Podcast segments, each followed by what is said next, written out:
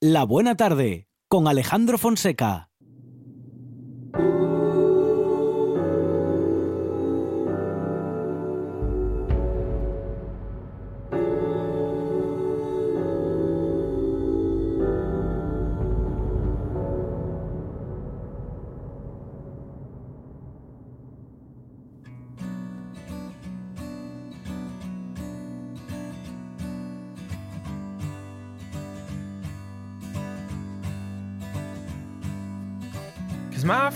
How do you roll? Where do you come from and where do you go? Cause I can see it in your hands. No, you're not a fighter, but you've had your dance before. So you'll keep the world at bay. You'll keep your secrets and your scars. But you've been weathering the storm, and it's been blowing hard. Cause it won't wait for you, because it waits for no one.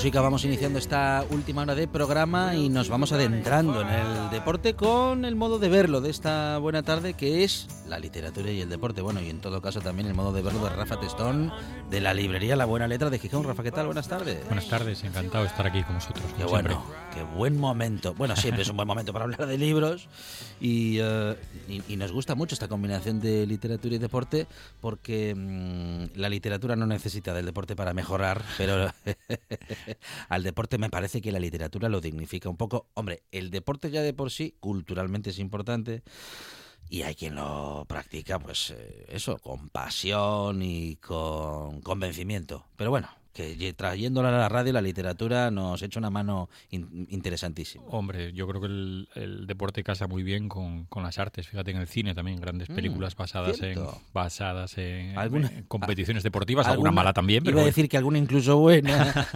no, hay, hay, hay, Sí, sí, sí. Sí hay, sí hay. Si te pones a pensar y echas la vida en todos los deportes, eh. además, a lo mejor el fútbol es el deporte que menos que menos sí, se dio de, al cine de, aquella de Pelé Stallone de Evasión o Victoria y, con, oh. y eso que era John Huston. Y eso yo creo que es una película Mm. que tengo que decir que creo que el tiempo la mantiene sí, sí, digna, porque hay menos, otras sí. películas que igual, Mm, igual mm, un poco peor, pero esta no, pero fíjate, ahí tenemos de- el boxeo, probablemente sea el- uno de los deportes que más ha contribuido. Mm. Y yo hay un deporte que a mí no me gusta especialmente, que es el béisbol, y sin embargo hay dos peli- hay varias películas de béisbol, Un pero hay domingo cualquiera. un domingo cualquiera es de fútbol Es de americano. fútbol americano, Con bien. Al Pacino ahí Bien, dando aquel bien. discurso. Pero de béisbol me gusta Un campo de sueños de Phil Alden Robinson.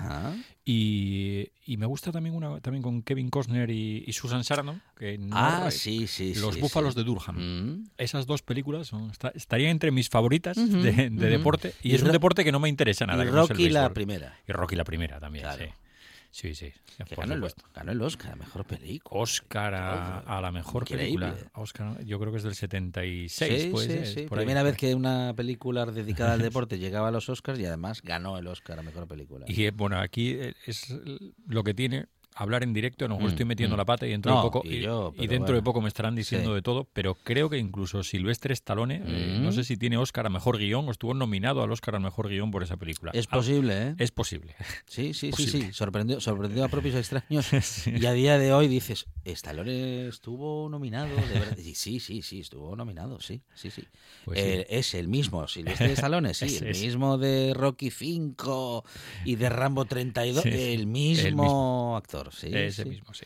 Bueno, Pues hoy a lo mejor hay otro, hoy traigo otro, otro tipo de deporte porque vamos a hablar sobre todo de montaña, de, de escalada. Y si hablamos de escalada, yo creo que el personaje mítico de la escalada es George. Mallory. Eh, la editorial Desnivel acaba de publicar un libro que es La escalada del Everest, los escritos completos de George Mallory, eh, con un prólogo de Peter Gilman, que ya había sacado su biografía hace unos cuantos años, una biografía en 2011 muy premiada. Y aquí lo que se recoge, bueno, pues es esta leyenda de Mallory, que junto a Irving habían, son bueno, los exploradores, de los escaladores de la, gran, de la gran era, que habían participado en diversas expediciones al Everest, y en una de ellas, en la última, en el 24, él había desaparecido junto a su compañero de cordada, junto a Irving. El cuerpo se encontró 75 años después eh, a 8.157 metros de altitud. Y entonces la duda que siempre está es si Mallory, Mallory, e Irving habían conseguido hacer cumbre en el Everest. Eso todavía no se sabe. Estos escritos pueden ayudar un poco mm. a, conjeturar lo que pudo haber pasado, porque también lo que se busca sobre todo es una cámara de fotos, una Kodak, que ellos llevaban y que nunca apareció. Esa, esa Kodak que es la que daría la clave fundamental de si llegaron al Everest. Imagínate que aparezca esa cámara y que tenga el carrete dentro y que de algún modo pues, con la tecnología actual se logre mm, ver alguna, revelar alguna de esas imágenes. Pues imagínate que haya de la cumbre, sería de, que, hubieran conseguido hacer cumbre. Sería de ciencia ficción porque con el frío, la humedad, tantos años, bueno, en fin, pero bueno, el hielo a veces mm, el frío ayuda, nos, ayuda. regala esa, esos hallazgos. Bueno, como este que acabas de relatar, setenta y pico años después. 75 años después apareció el cuerpo y ahora, bueno, este, este libro lo que hace es recoger los escritos que sí aparecieron de, de Mallory que iba escribiendo a medida que iba subiendo también, porque le iba haciendo una especie de cuaderno de bitácora donde iba anotando las cartas a su esposa también. Y tiene algunos, mira, voy a leer un fragmentín, mira, por ejemplo, dice... es que imaginarse, a ver, a ver. Imaginémonos, dice... Mm. En definitiva, se puede decir que por encima de todos los demás hay un requisito imprescindible para el éxito. Son demasiados los factores que se acumulan en contra de los escaladores, demasiadas contingencias que pueden volverse en su contra. Un fallo en el transporte puede convertirse en una fatalidad. La nieve blanda en la montaña puede volver puede volver esta inexpugnable. Un viento huracanado hará darse la vuelta al más fuerte de los hombres. Incluso algo tan pequeño como una bota ligeramente más apretada de lo conveniente puede poner en peligro el pie de un participante y obligar a todo el grupo a batirse en retirada. Para triunfar en su empresa, los escaladores necesitan, por encima de todo, tener buena suerte.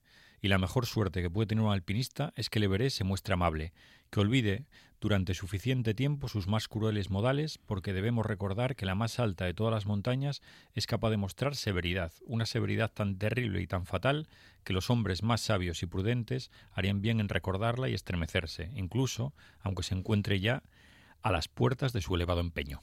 Estas son frases que va anotando en sus cuadernos, fíjate la, magnitud de un hombre que era del, el gran escalador de su época y diciendo que al final todo depende de dos factores como la buena suerte y que le veres sea, que, sea amable, que le veres mm, quiera que, tú lo, mm, que tú lo mm. asciendas. Los escaladores asumen a la montaña, pues eso, ¿no? Como, como alguien, no como algo, ¿no? Es, eh, eh, es algo que existe, que está ahí, que, que se comporta, que te impide o te facilita. Y al final es una montaña. Y a mí siempre me ha sorprendido esa relación, ¿no? Ese ese qué es la montaña exactamente. Cada, cada vez que tenemos un escalador con nosotros, se lo preguntamos porque hay un concepto, ¿no? De, qué es la montaña. Y es muchas cosas. Eh, pero, pero sobre todo esto, ¿no? Es, es el desafío y el, el, respeto por la naturaleza o el respeto de algo que está por encima de nosotros. Claro, porque te encuentras en unas situaciones en las que no son las habituales. Ahí te vas a tener que enfrentar, bueno, pues tú solo contra la naturaleza, contra una montaña, con, en unas condiciones pues de, ya de respiración, todo climatológicas que lo pueden eh, echar al traste. Y sobre todo estas, estas conclusiones que saca de decir, bueno, tú te puedes preparar, puedes ir perfecto, puedes ser un, escalador muy sabio, muy prudente, puedes tenerlo todo muy bien hecho, puede haber pequeños factores que, que influyan en que todo salga mal, pero al final todo depende de la montaña. Todo depende de ella. Está bien, está bien un buen consejo para los que pretenden tenerlo todo absolutamente controlado, que es imposible. Mm, ah, esto es importante. Eh, y en este libro, claro, pensando en la montaña es fácil de pensar, decir y dar por hecho que no todo está o puede estar bajo nuestro control.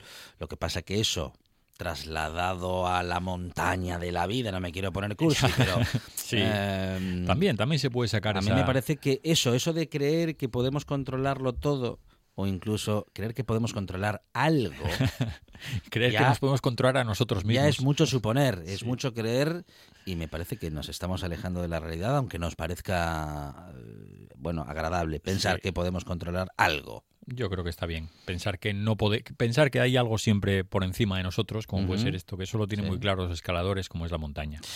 Sí. Y Bien. después te- tengo Bueno, otro libro de primera, otro. Primera, Sí, sí, primera primero, propuesta, ¿eh? La escalada del Everest. eh, ¿Everest? La escalada del Everest, Sí. los escritos completos de George Mallory. Muy bien, de edito- editado por Editorial Desnivel, con una foto de portada preciosa, original, eh, de bueno de, sus protagonistas. De Mallory ¿no? Irving, sí, Qué efectivamente. bueno, qué bueno, qué bueno. Dejaron la vida en su cometido. Ahí está. Muy interesante, Rafa. Primera recomendación de la Sí. tarde. ¿Tenemos más? Tenemos más, tenemos otro libro de, yo creo que es otro de los grandes de la montaña, pero de esta manera, no, no tanto un escalador, sino como un corredor de montaña, el grande de todos los tiempos, que es Kilian Jornet, un hombre que ya nació prácticamente en la montaña, que tiene, bueno, todos los, todas las cosas que te puedas imaginar lo tiene él, ¿no? Si Mozart tocaba a los cuatro años, pues Kilian Jornet ya había culminado el aneto y los posets a los 5. A los 10 años ya había hecho la travesía integral de los Pirineos, es campeón mundial de skyrunning varias veces, bicampeón de ultrarail del Mont Blanc, eh, todas Pero las de- carreras de montaña, de, esquí de fondo. de otro planeta. ¿A qué edad dijiste que hizo que hizo vez el qué? A ver, a ver. A los 5 años ya había subido el aneto, la completado la, la ascensión al aneto y a los, y a los posets. Y a los Con 10 cinco años. y a los 10 la travesía integral de los Pirineos. Se había hecho ya. Bueno, 10 años. espero que no solo. Esperemos, ¿no? Ya venía, ya venía de familia él. Mm, Igual mm. que hablamos aquí alguna vez de esa tribu de los Transhumara en, Mm, eh, en, en América, que ellos son los nacidos para correr, porque corren, es lo que de ir de aldea a aldea. Yo creo que Kilian Jornet nació en la montaña y dedicó la montaña a correrla, a correr la montaña. Y es un ejemplo como deportista, uno de los mejores en, en su época. Y en este libro, El correr o morir, lo que hace es recoger un poco todas sus experiencias. Es un libro de, de vida también, cómo se enfrenta, cómo se fue enfrentando, cómo se fue preparando para todos los retos. Porque este también es el más rápido en subir y bajar el Kilimanjaro. Bueno, tiene todas las, todas las, todos los récords mundiales que te puedas eh, imaginar, lo- O los sea, tiene él. Yo sé que hay gente que va al Kilimanjaro y, Sube y baja. Y sube y baja, pero contando el tiempo en una contrarreloj, como hacía Indurain. Sí. Pero Él ha caminando. subido y bajado el Kilimanjaro, nos dicen, más rápidamente que cualquier otra persona en todo el mundo. O sea, no es solo subirlo, sino que subirlo, bajarlo y en menos tiempo. Y en Bueno, menos tiempo. impresionante. No, más que impresionante, es sobrehumano. Esto ya es gente que está a otro nivel, que meten miedo, Sí, sí, sí. pero que encuentran también en la montaña, en este caso correr, ya no es tanto ascender a un, a un pico extraordinario, sino correr por la montaña, sentirse libre en la naturaleza, es como es Kilian Jornet. ¿Nos van a dar envidia o nos va a dar admi- admiración el libro? Yo creo que Rafa? admiración, sobre todo nos va a dar admiración y vamos a pensar que el valor que tienen estas personas de luchar contra, contra todos los impedimentos para enfrentarse a la naturaleza, que es lo que hacen, y a sí mismos. Qué fuerza mental, qué fuerza física. Todo, todo, todo. Tremendo, tremendo. Bueno, segunda recomendación, vamos a recordar. Correr o morir, editado por la editorial Contra y el autor Kilian Jornet. Es Rafa Testón y la literatura y el deporte se unen en esta parte del programa, una vez a la semana al menos, ¿eh? con Rafa y muy habitualmente también con Quique López de la librería Roy, que hoy no ha podido estar con nosotros, pero sí el gran Rafa Testón. Rafa, muchas gracias. A vosotros, muchísimas gracias. En toda Asturias. En toda Asturias. RPA. Esta es tu radio.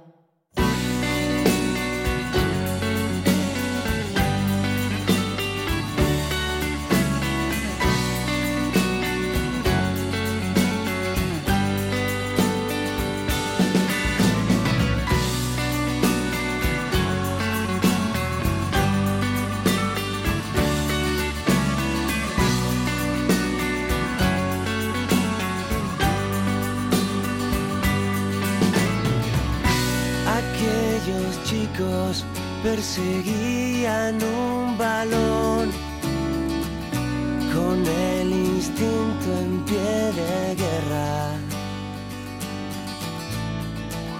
Todos querían ser the champion of the world para alcanzar a sus estrellas.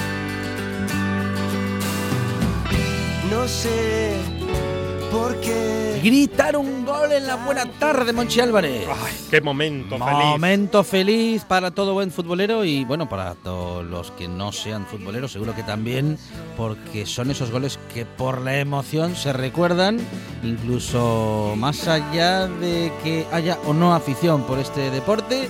Y queremos hablar con un delantero cántabro de origen guineano, eh, que hoy es directivo de la Federación Cántabra y que también seguro que tiene su recuerdo, seguro que recuerda ese gol que gritó y que por lo emocional nunca pudo olvidar. Julio Ngonga, ¿qué tal? Buenas tardes.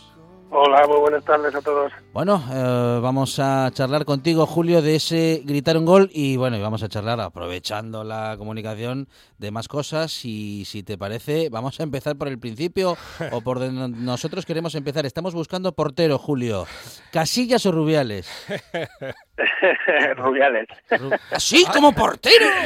No me digas. Ah, no sabíamos que no se sabíamos, moja, se moja no Julio sabíamos que Rubiales era tan buen portero como para disputar la casilla. Bueno, y bueno, ento- y, bueno, bueno, pero entonces por, por dejarlo claro, y como directivo de la Federación, Como presidente. como presidente digo, No, bueno, como presidente, eh, aunque yo sea directivo de la Federación Cántabra, voy a intentar ser objetivo. sí. Creo que Rubiales en, en todo lo que ha estado en la española, creo que ha hecho cosas muy buenas, como es el, el auge, por ejemplo, del fútbol femenino, el ayudar o el mirar mucho por el, por el fútbol modesto. Ha tenido errores, eh, claro que ha tenido errores, pero bueno, yo creo que es un, sinceramente, creo que es un buen presidente que todavía tiene mucho, mucho, mucho que hacer y creo que los grandes beneficiados están siendo los, eh, me repito, los clubes modestos y el ejemplo es la Copa del Rey, ¿no? Sobre. Iker, bueno, eh, una leyenda, porque es una leyenda. Lo que pasa es que sin, eh, sin estar sin entrar en profundidad, yo tengo la sensación de que de que está siendo más o que va a ser más utilizado por, por lo que significa que que lógicamente por la experiencia que pueda tener en, en llegar a la federación. Creo que los que le han animado y todo visto desde fuera, en este caso Tebas, creo que lo que le han animado ha sido para beneficiarse beneficiarse pues de su nombre ¿no? y de su prestigio. Vamos a aprovechar que Sí. Julio es un hombre sincero, que no le va la diplomacia, ni la de andar por Nada. casa, ni la de palacio, y vamos a preguntarle por Tebas, la opinión que tiene Julio Ngonga mm, de Tebas. Hombre, yo creo que es eh, un gran eh, un gran presidente de la Liga de Fútbol Profesional para sus presidentes, para sus clubes. El ejemplo es que sus clubes, es verdad que, que en estos años que él está de presidente les ha dado mucho más dinero, eh, le siguen eligiendo, entonces está clarísimo que tiene que ser un, que, o sea, que es un buen presidente para esos clubes. Lo que pasa es que el fútbol no solo son la liga profesional, hay más equipos que no son profesionales que, que equipos profesionales, ¿no? Y en este caso, eh, a Tebas, eh, todo lo que no sea la primera o la segunda división eh, le importa un bledo. Entonces, eh, creo que eh, la gente o, o- o bastante público, los aficionados, eh, se les olvida, se les olvida que, me voy a repetir, que el fútbol hay más equipos amateurs, Mm, de ligas regionales, de ligas de amigos, de Sí. segunda, de segunda, perdón, de, de segunda B, de tercera división, mucho más clubes, mucho más aficionados que lo que pueden mover todos los equipos de liga profesional. El otro día escuchaba un comentario diciendo que, que eso, más sobre la, la llegada de Iker, si un día llega a ser presidente de la española, que mirase por el fútbol modesto. pues eh, si Iker va de la mano, lógicamente, de Tebas, Sí. eh, es así. O sea, el fútbol modesto no se va, no se va a mirar. Y, y me voy a repetir que me repito mucho. El gran ejemplo es la Copa del Rey, lo que se ha hecho con los equipos de preferente, una cosa que seguramente eh, nadie lo hubiera pensado. Bueno, vamos a, aclarar- vamos a aclararlo, si te parece, Julio. Ah, ¿qué, Sí, sí, qué- sí. qué- qué ha sucedido? Este año hemos visto con, bueno, vamos a decir que con ilusión, que se ha vuelto a lo de partido único. A que partido es- único, los modestos se pueden es. cargar a los equipos grandes Porque, y, claro, si y le juegan das- equipos de preferente. Si le das dos, si le das dos, dos oportunidades a un grande, es posible que pueda con el chico. Ahora, en un solo partido es eh, a suerte y verdad. Claro, claro, pero eh, como ha dicho tu compañero, o sea, Mm. un equipo de preferente, Sí, aquí en Cantabria estaba el, el barquereño de San Vicente de la Barquera, Sí, sí, sí. eh, es- ese equipo, eh, vale, quedó eliminado contra otro equipo, que no recuerdo el nombre, que me perdone, otro equipo de preferente. Pero si hubiese pasado esa eliminatoria, Claro. automáticamente le tocaba un equipo de primera división. O sea, imaginaros lo que es para un equipo de preferente El que te llegue sí o sí un equipo de primera división. Arregla la temporada económicamente hablando. Claro. Vamos, te arregla tres temporadas. Entonces, eh, aparte de eso, del tema económico, hombre, eh, creo que se le da la oportunidad a, a futbolistas modestos de que tengan la oportunidad de jugar contra futbolistas profesionales, ¿no? Yo creo que más allá de que todo sea, eh, de que haya sido la Copa del Rey a un partido, eh, que a mí por- me encanta, creo que este es el detalle significativo de lo que eh, en este caso la Federación eh, ha hecho con la Copa del Rey, ¿no? Acercarla todavía mucho más a, a lo que es, de verdad, a lo que es el fútbol, que es el fútbol fútbol modesto. Y este es el gran asunto, Julio, por el que, bueno, al menos eh, tú en lo personal y como representante en este caso de la Federación Cántabra, esto es algo que ha convencido a muchos en las diferentes federaciones, esta apuesta por, en fin, vamos a decir que por el fútbol modesto, con esta nueva, bueno, esta nueva no, esta vieja modalidad, eh, ahora nueva por aquello de regresar a este viejo formato de la Copa del Rey, por ejemplo. Hombre, eh, todos sabemos que al final, eh, bueno, eh, al presidente de la Federación Española, los que le van a elegir van a ser 155 personas, Ujú. o 151, no quiero, seguramente me estoy equivocando, que en, en esa, en esa gente que le va a votar hay futbolistas, hay árbitros, hay presidentes de territoriales. Eh, tengo claro, muy claro, que la AFE eh, no va a estar a favor de Rubiales. Tengo muy claro que no está a favor de Rubiales y mira que Rubiales ha sido su presidente porque no ha hecho lo que ellos han querido. O sea, eso tengo súper, súper claro, Sí. súper claro.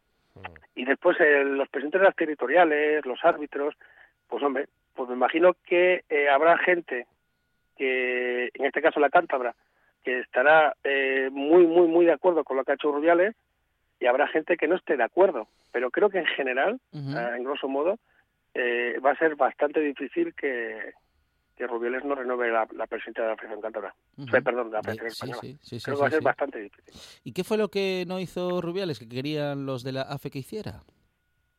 Ah, eso ya, eso se va a quedar ahí entre, Ajá, ajá. en- se va a quedar ahí entre ellos, ¿no? Pero muchas veces, yo creo que nos ha pasado cuando estás metido en este mundo, eh, a ti te apoyan, llegas a, a una presidencia y después eh, le estás diciendo o, dices y lo intentas cumplir, que eres una persona de palabra, que vas a ir por el camino recto y, y antes de que llegues al presidente, estos colectivos te suelen apoyar y te dicen que sí, que sí, que hay que ser y así es como tienes que ser. Pero cuando llegas arriba, te recuerdan que te han apoyado. Y si sigues siendo una persona recta, es cuando ya no quieren saber nada de ti. Así de claro. No sé si, lo, si me he explicado. Eh, clarísimamente. sí, clarinete. Mm. Sí, sí, sí. Bueno, ah, y estamos, eh, Julio Ngonga, en estos días también sufriendo todavía, mm, en fin, eh, algo que tendría que estar completamente desterrado. Bueno, no, ya- no solamente allá del mundo del fútbol, y ¿no? que fue tema de nuestra última conversación. Sí, ¿Lo sí. recuerdas, Julio? El racismo en el fútbol, Mm, mm. el caso Zozulia. Y la pasada jornada en nuestro país vecino, Portugal, vivimos un episodio muy triste. El delantero del Oporto, Marega, abandonó el terreno de juego harto de los insultos de los aficionados del Vitoria de Guimaraes. El árbitro sí. encima le saca una tarjeta amarilla y sus compañeros se quedan en el campo. Y, y en, el, en el estadio del Español, hace unas semanas, Mm. Williams, del Atleti de Bilbao, sufrió los insultos racistas de la grada españolista y aquí no pasa nada. Pero si llamas nazi a un nazi, se suspende el partido. Ni más ni menos. Y ha vuelto a pasar este fin de semana en la Liga Austriaca.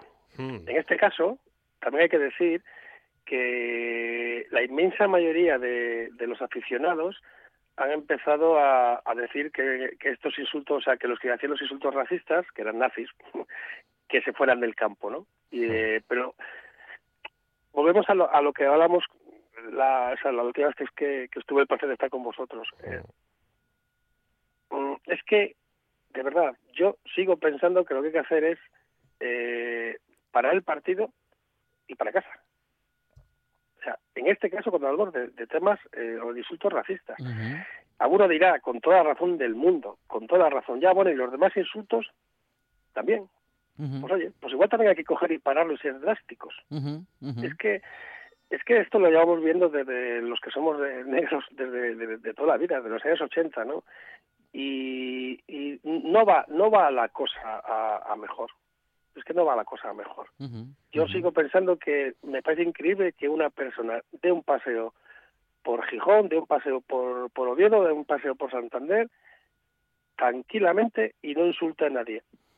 Y a los cinco minutos te metes al estadio y te pongas a insultar al árbitro o al futbolista o a tu vecino. Es que a mí no me entra en la cabeza.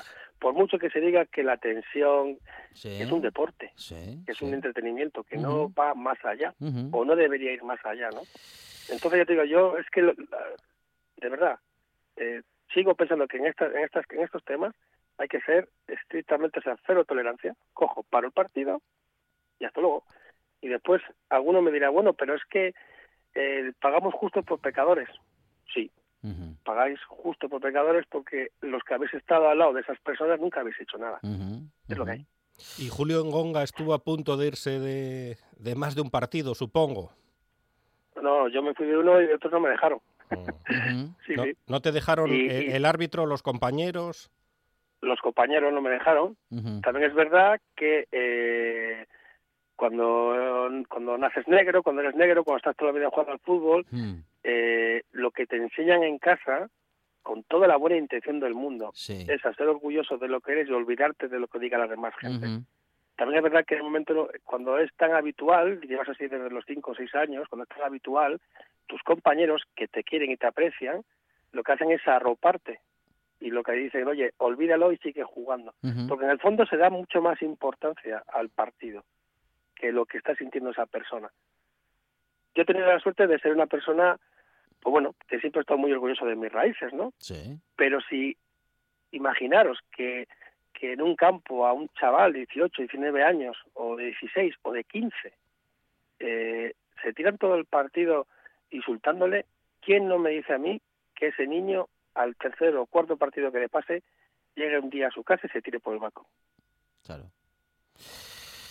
Eh, no nos detenemos, Julio, en, no nos detenemos, eh, bueno, en lo que es realmente importante. Digo de momento, y hasta ahora no nos hemos detenido, seguimos sin hacerlo, porque si los partidos no se suspenden, seguimos sin dar importancia a lo que de verdad la tiene en este caso, ¿no? Que es cómo puede afectar emocionalmente a ese jugador el recibir insultos de manera completamente gratuita por parte de desconocidos.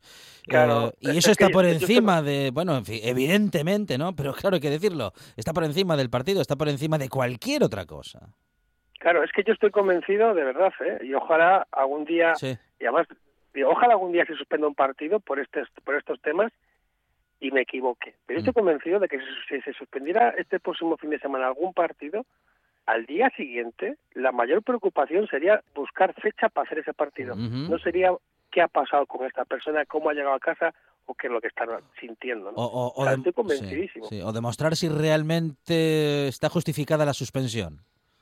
Claro, yo si te acordáis, cuando hablábamos del tema de Zulia, yo dije que a mí me parecía perfecto lo que hicieron los, los compañeros. Me pareció perfecto apoyarle. Oye, mi compañero está fastidiado, me voy de aquí.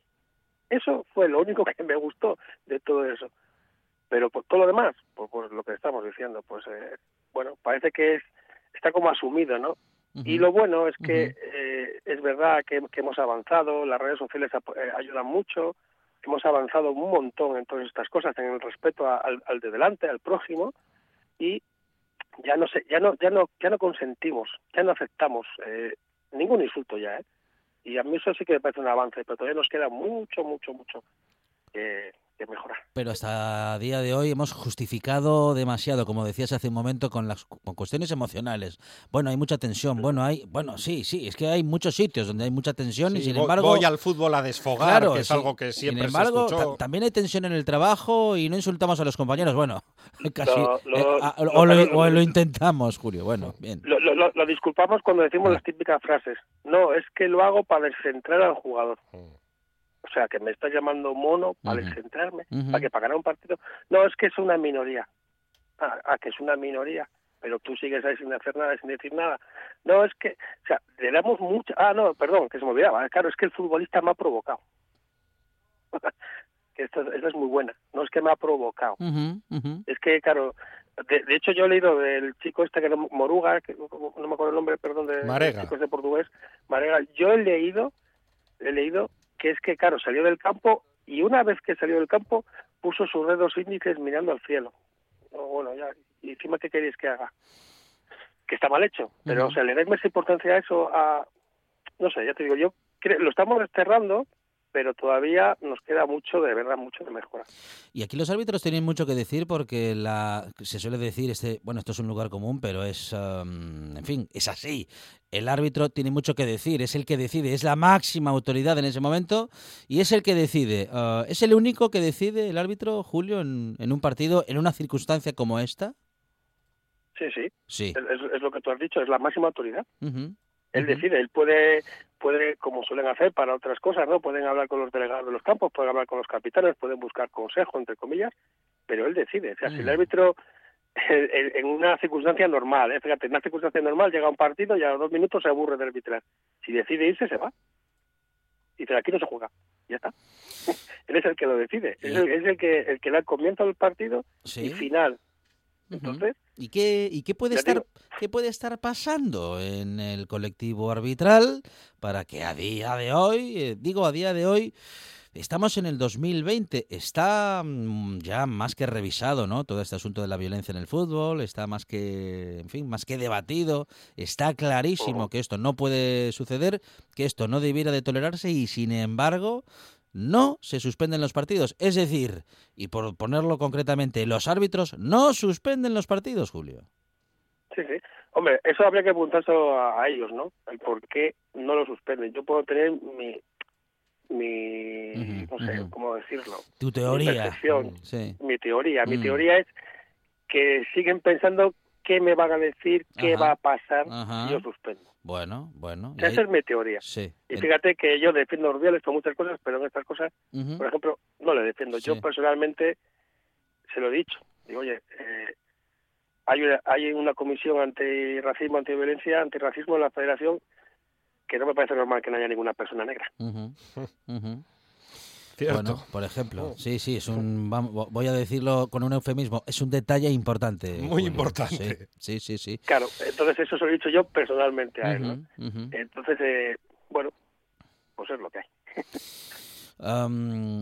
Necesitan más valen- o sea, ser más valientes los árbitros, necesitan que la federación o que la AFE los, eh, en fin, los secunde, los, eh, bueno, en fin. eh, La federación y la, y la liga. ujú, Claro, pero si es que yo creo que en verdad, en verdad les van a apoyar. Ajá, Y después ya puedes, eh, digo tanto la federación como digo tanto la liga como digo tanto la AFE. ajá. Después ya puede ser con la boca más pequeña o más grande.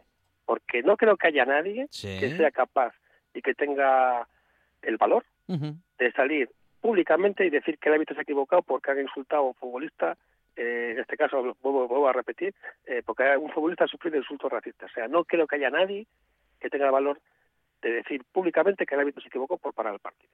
O sea, de verdad, no lo creo. Porque nos vamos todos encima de él, o no. Vamos, yo creo. ¿eh?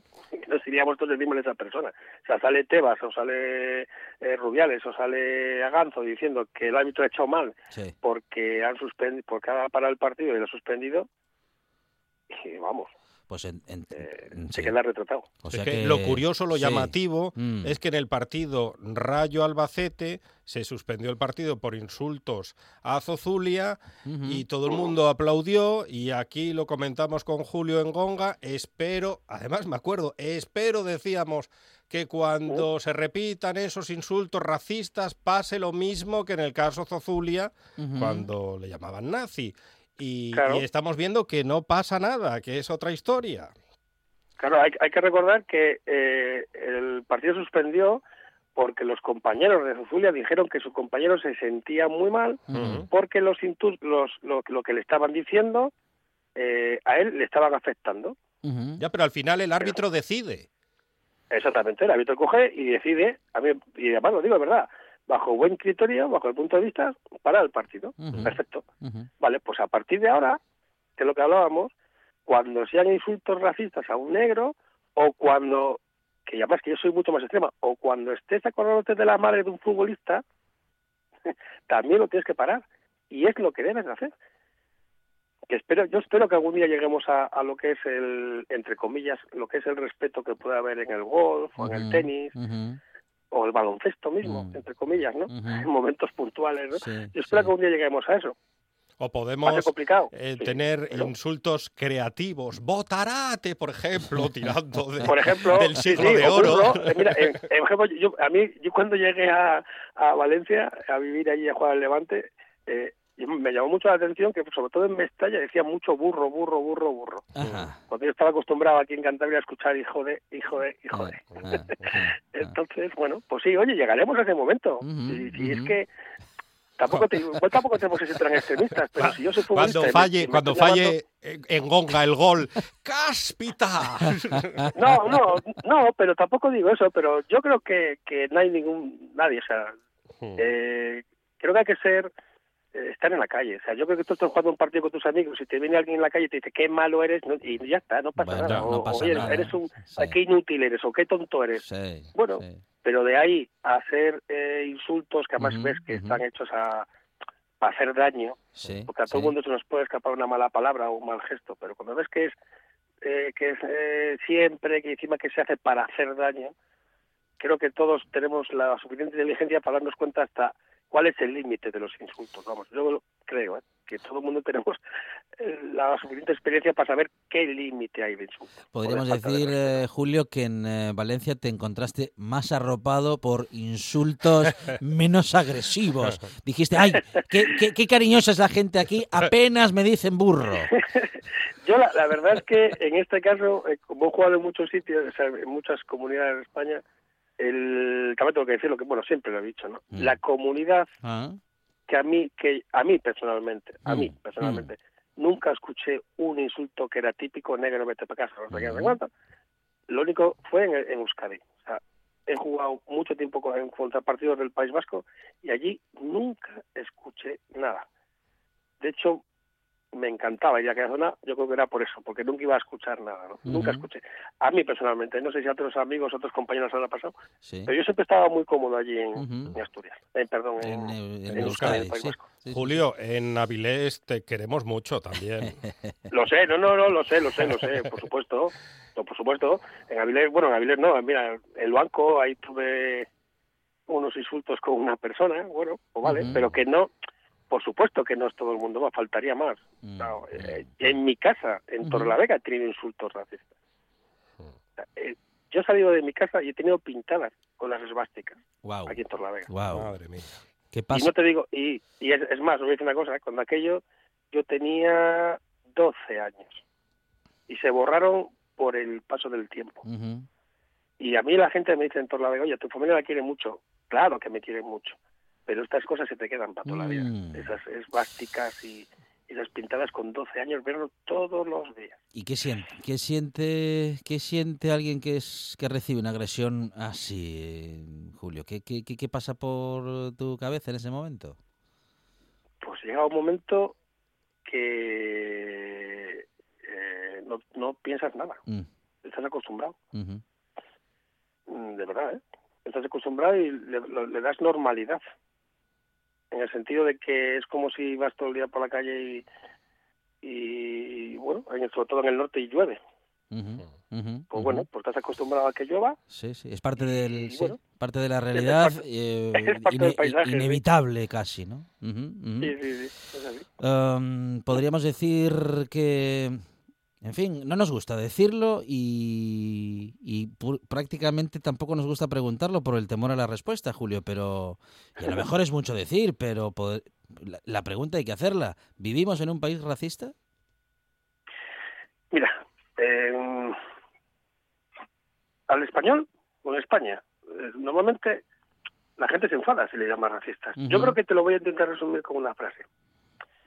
España, eh, o mejor dicho, vivo en un país que es España, que no es racista, donde viven muchos racistas y donde hay mucha más gente que tiene actitudes racistas. No sé si me, Sí, sí, sí. si me he explicado bien.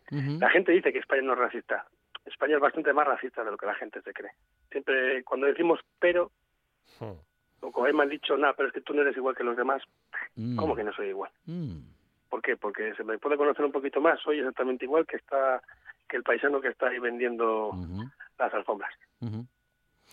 Entonces, Al que si hace mal su trabajo tampoco le vamos a insultar, si acaso no le compramos nunca más. claro, ya está. Pero ya te digo, yo creo que hay, hay más, más, más que racistas, lo que hay son muchas actitudes racistas. Y muchas veces son sin, sin que uno se dé cuenta, ¿eh? Eh, Cuando tú le dices a, a un niño conguito, Sí, pues sí. te hace gracia. Pero cuando te lo llevan diciendo desde los tres o cuatro años, pues entenderás que de gracioso para ese niño no tiene nada. Estamos hablando con Julio que hay Engonga. muchas cosas, hay muchas cosas. Estamos hablando con Julio Engonga, delantero cántabro de origen guineano, hoy directivo de la Federación Cántabra. Esto es gritar un gol en la buena tarde, pero no queríamos perder la oportunidad de, bueno, comentar justamente, bueno, un tema que está de actualidad, lamentablemente, y queríamos comentarlo con Julio, que como digo y como decimos, está con nosotros para gritar un gol y, y Julio para recordar ese gol que por lo emocional, por, en fin, por la pasión, no te has, bueno, no te has podido ni querido olvidar y hoy querías recordar con nosotros, Julio. Sí, pues fíjate tú, que, que te lo comenté el primer día que hablé contigo. O sea, no, yo soy un tío muy raro. Normalmente la gente eh, se, se acuerda de goles que, bueno, pues que dieron puntos o dieron dieron trofeos o dieron campeonatos o, o dio felicidad a muchísima gente. ¿no? Yo, sin embargo, me acuerdo de un gol que metí que fue que, el que significó que, o ese gol me dijo que tenía que, que retirarme. Porque falló un penalti, que nunca había fallado un penalti, Ajá. y a la siguiente jugada metí el gol sin darme cuenta. Bueno, siguiente jugada, ese balón fue a córner, sacaron el córner, me pegó en el culo, entró, y ahí fue cuando dije, este gol va a ser el último. Eh, o sea, no ya ya no estoy para para disfrutar de, de lo que estoy haciendo. Ujú. Un gol con Entonces, la, grosso modo, con la gimnástica de Torrelavega. No, con el culo, con fue el con la culo. gimnástica, sí, con el culo. sí, sí, con el culo fue con la gimnástica en Torlavega en Guernica. En Ajá. Guernica. En Guernica. Sí, sí, sí. Sí, ese fue el último gol que ya digo que que fue fallar el penalti y decir, uh, ¿cómo falló en penalti? Si no le he Mm. fallado nunca en mi vida, es Mm. imposible que yo falle en penalti. Oye, vamos Y- a vamos a detenernos en esto, Julio. ¿Nunca habías fallado un penalti? Nunca, no, no, pero la cuestión no es que nunca hubiera fallado en penalti, que nunca lo había fallado. Sí. Es que encima eh, yo lo veía imposible fallar en penalti. Ajá. Que llegaba Tú habías da- le habías dado cátedra a tus compañeros, habías dicho, a ver, a ver, si uno patea bien un penalti, es imposible que el portero lo pare, y toda tu vida defendiendo esa teoría hasta que un día te pararon un penalti. Sí, sí, sí, no, no, no me lo pararon, me, me resbalé y pegó el larguero. ¡Ah, vaya! Pero, Ah, bueno, sí, sí, bueno, bueno. Entonces hay, vamos a decir que hay, Hay Pero- excusa. hay excusa. Se le puede, por primera vez, el bailarín le puede echar la culpa al suelo. sí, no, no, pero le fallé, que del hecho del principio le fallé yo. O sea, es que a mí me parecía imposible fallar un penalti. Que ya sé que que puede sonar a pedante, pero es que Mm, yo es mm. que lo notaba y lo sentía así. Y cada vez que llegaba al equipo lo hablaba con los compañeros y, y ellos te lo podían te lo pueden decir y no sé, me parecía imposible fallarlo. No sé por qué, me parece imposible. Y ya te digo, fue fallarlo, la siguiente jugada que fue a córner, sacaron el córner, yo estaba volado, me dio en la me dio el culo, entró gol y dije, hasta aquí. O sea, es imposible que yo haya esto, esto quiere decir que ya no estoy para estas cosas. Y ahí- así fue. Julio Ngonga ha gritado un gol con nosotros en esta buena tarde y ha, bueno, pues ha compartido con nosotros su opinión, su forma de ver muchas cosas muy importantes e interesantes que hemos comentado en esta buena tarde. Eh, Julio, muchísimas gracias eh, por tu valentía, por pensar en Nada, voz alta hombre. en esta buena tarde y por habernos dado estos minutos de radio fantásticos. Julio, muchísimas gracias. Pues nada, un placer. Venga, un, abrazo a todos. Un abrazo. Gracias. Adiós. Estás escuchando. Estás escuchando RPA, la radio autonómica.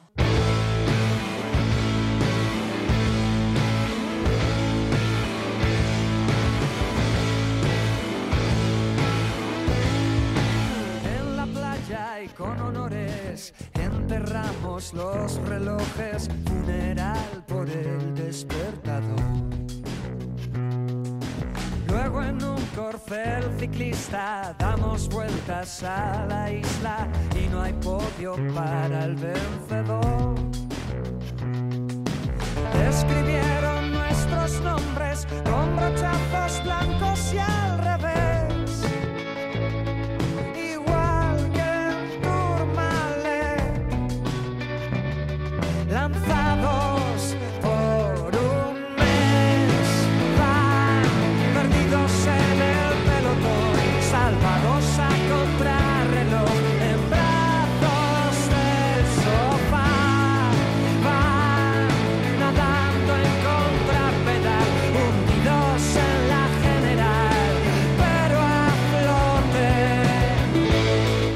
Bicicleteros en RPA, bueno, bicicleteros en la buena tarde, Álvarez. En la buena tarde, nos encanta esta sección y la sintonía de Sí, Vetusta señor. Morla. Ay, qué bonito. Y, y ya si hablamos con el sprinter al que le tenemos un cariño. al es, el- es el sprinter de, de la buena tarde y de RPA. Iba a decir que entonces apaga y vámonos, pero no, no, no apagues ni, ni nos vayamos a ninguna parte porque esto todavía sigue. Eloy Santa Marta, ¿qué tal? Buenas tardes. Hola, Eloy. Pues en la lejanía, pero muy bien, Bueno, muy bien me encuentro, porque siento daros envidia, pero estoy en la costa occidente asturiana, estoy en un pueblito que estaréis escuchando las gaviotas y el mar, y a ver si acertáis dónde estoy, porque es un pueblito que yo he podido tener la, la- la suerte de vivir un año aquí, ujú. del occidente asturiano, en el que se hace un buen festival de rock. Puerto Pesquero. A ver, a ver, os voy a poner a prueba, a ver si acertáis dónde estamos. Puerto Pesquero. Estás. A Uy, ver, uy. ¿dónde puedes estar? Está en Puer- Festival de rock occidente asturiano, Hmm. Festival de Rock. Puerto de Vega. Puerto- Puerto, de Vega. estaba a punto, estaba a punto, es que no nos dejas Sí. tiempo. Puerto Vega, guapísimo. Eso es. Es un buen sitio, con buena gente. Yo he tenido la oportunidad de vivir un año aquí. Bueno, por motivo de trabajo no puedo estar en el estudio, chicos, pero bueno, siempre cercano a vosotros. ¿Y cuál es el tema de bicicleteros de hoy? Una exposición en Langreo, una exposición que va a traer recuerdo, recuerdos a todos los amantes del ciclismo. Bueno, el, tema que nos que nos une hoy, yo he tenido la suerte y la oportunidad de descubrirlo el sábado pasado por una bueno una visita cultural que tuvimos allí y es una iniciativa de un hombre de la zona, de Adrián Jiménez, que la verdad es que hasta que no vi todo el montante y todo el número de mayos y la historia que tiene ahí expuesta, no me hice cargo de la realidad de lo que tiene, que tiene un, un auténtico museo en Sama de Langreo. Eh, Adrián ha tenido una iniciativa, es un aficionado al ciclismo que ha tenido una iniciativa de empezar a coleccionar eh, mayos históricos au- auténticos, y repito, auténticos, ¿eh? no son copias, encima explica debajo de cada maillot eh, del ciclista que lo puso, lo utilizó, cómo incluso cómo lo consiguió y un poco la historia de cada maillot. Y la verdad es que desde los años 60, desde un maillot de, de Bamontes firmado por él hasta los maillots actuales, en este caso, para que veáis el nivel de colección que tiene este hombre, eh, ha hecho eh, eh, una, exposición, la- una exposición de, con la ñ, o sea, de, de maillots de equipos españoles o de corredores españoles. No me quiero imaginar lo que tenga aparte de eso, pero hemos estado allí con Adrián, nos ha recibido con muchísima habilidad y, joder, la verdad es que da gusto y se, le agradezco cómo nos recibió el sábado pasado y merece la pena a cualquier persona y de cualquier edad, porque allí nos juntamos personas de diferentes edades y unos íbamos contándoles a los otros lo- la historia de cada maillot. Y es una historia, una, una oportunidad bonita de ver algo que a todos nos trae recuerdos, se lo garantizo. Adrián Jiménez, ¿qué tal? Buenas tardes. Hola, buenas tardes. Coleccionista, bueno, bien presentado y puesto en valor ¿eh? por Eloy Santa Marta. Adrián, una gran colección, según un experto en ciclismo como Eloy Santa Marta, y de la que te sentirás orgulloso seguramente. Sí, no te voy a engañar. Me siento muy orgulloso de, de toda la colección que tengo y de bueno y de poder organizar este tipo de exposiciones para que todo el mundo, aficionado a la bicicleta o no, pueda disfrutar de la historia de este maravilloso deporte. Adrián, ¿se podría explicar la historia, eh, bueno, explicar y contar, mejor dicho, la historia del ciclismo en Asturias con tu colección?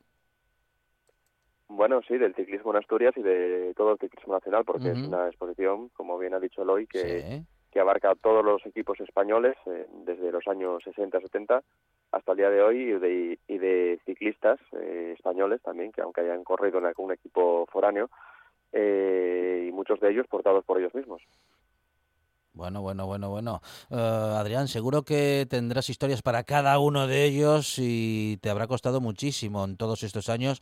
Lo digo, lo de, lo de costar por el esfuerzo personal, más allá de la cuestión económica, que no nos parece en, en absoluto relevante. Aquí lo relevante es la colección, la historia que se puede contar y el trabajo que te has tomado durante todos estos años para, bueno, en fin, para lograr esta colección que ahora podemos disfrutar en la Casa de Cultura eh, Escuelas Doradas de Sama que como decimos acoge esta muestra de ciclismo con ñ hasta el próximo 28 de febrero. ¿Qué historias se desprenden de todos estos maillot, Adrián? ¿Cuál fue o cuál es el que, en fin, el que más te costó conseguir, el que realmente creías que no podía faltar? Cuéntanos alguna de las historias que se desprendan de todo eh, de toda esta colección. Mm, antes de nada, eh, decirte que acaba el 4 de marzo, no le Ajá. quites una semana a la exposición, Ah, bueno. por si algún asistente quiere ir más tarde, pues ya te digo que hasta el 4 de marzo está expuesta. Muy bien. Eh, realmente eh, hay muchos mayos que son bastante difíciles de conseguir, por no decir que hay algunas que son auténticas piezas únicas en el mundo, eso lo tengo yo. Ajá. Eh, por, ej- por ejemplo, yo siempre me gusta pensar que, que los más relevantes son los más antiguos. Eh, tengo, por ejemplo, una auténtica maglia rosa de crono del primer Giro que ganó Miguel Indurain, que realmente fue el, el primer español que ganó el Giro de Italia. Y bueno, eso lo conservo como un tesoro. También tengo, por ejemplo, un buzo, auténtico buzo de, de Tony Rominger que utilizó en la Vuelta Ciclista a España del 94, que significó su tercera victoria. Adrián, en- Adrián, perdona que te interrumpa. Eh, explica un poco, yo es que para esto soy un poco básico. Que explícale a los que no saben de ciclismo qué es un buzo, porque es que no suena a submarinismo. Ah, un buzo es el traje que util- util- utilizan los corredores en la contrarreloj. No tiene bolsillos, es más, Mm, más técnico, más... Aunque bueno, una últimamente pieza- ya... es una eh, pieza integral, últimamente- ¿verdad? Una últimamente- pieza integral de licra. sí, una pieza integral, sí. con- con- Consta de maillot y culote en una sola pieza, sí. Es más aerodinámico y por eso lo utilizan en las contrarrelojes. O sea que tú tienes el mayo- los, los mayos integrales de Indurain y de Rominger, sudados por ellos. Me imagino que los habrás lavado, ¿no? Estarán lavados ya a estas alturas.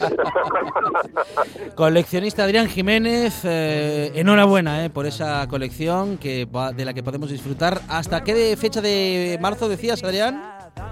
El día 4 de marzo. Hasta el próximo 4 de marzo en la Casa de Cultura Escuelas Dorada eh, de Sama, eh, una colección que no te puedes perder. Adrián, muchísimas gracias y enhorabuena. Eloy Santa Marta, un abrazo compañero, gracias. Un abrazo. Nos despedimos, Monchi Álvarez. Hasta aquí esta vuelta de hoy y todo lo que teníamos para contar, pero mañana tendremos más, ¿eh? claro que sí. Mañana, cuatro horas de radio aquí en RPA, a partir de las 4 de la tarde. Mañana, Monchi Álvarez, más buena tarde. Y más radio.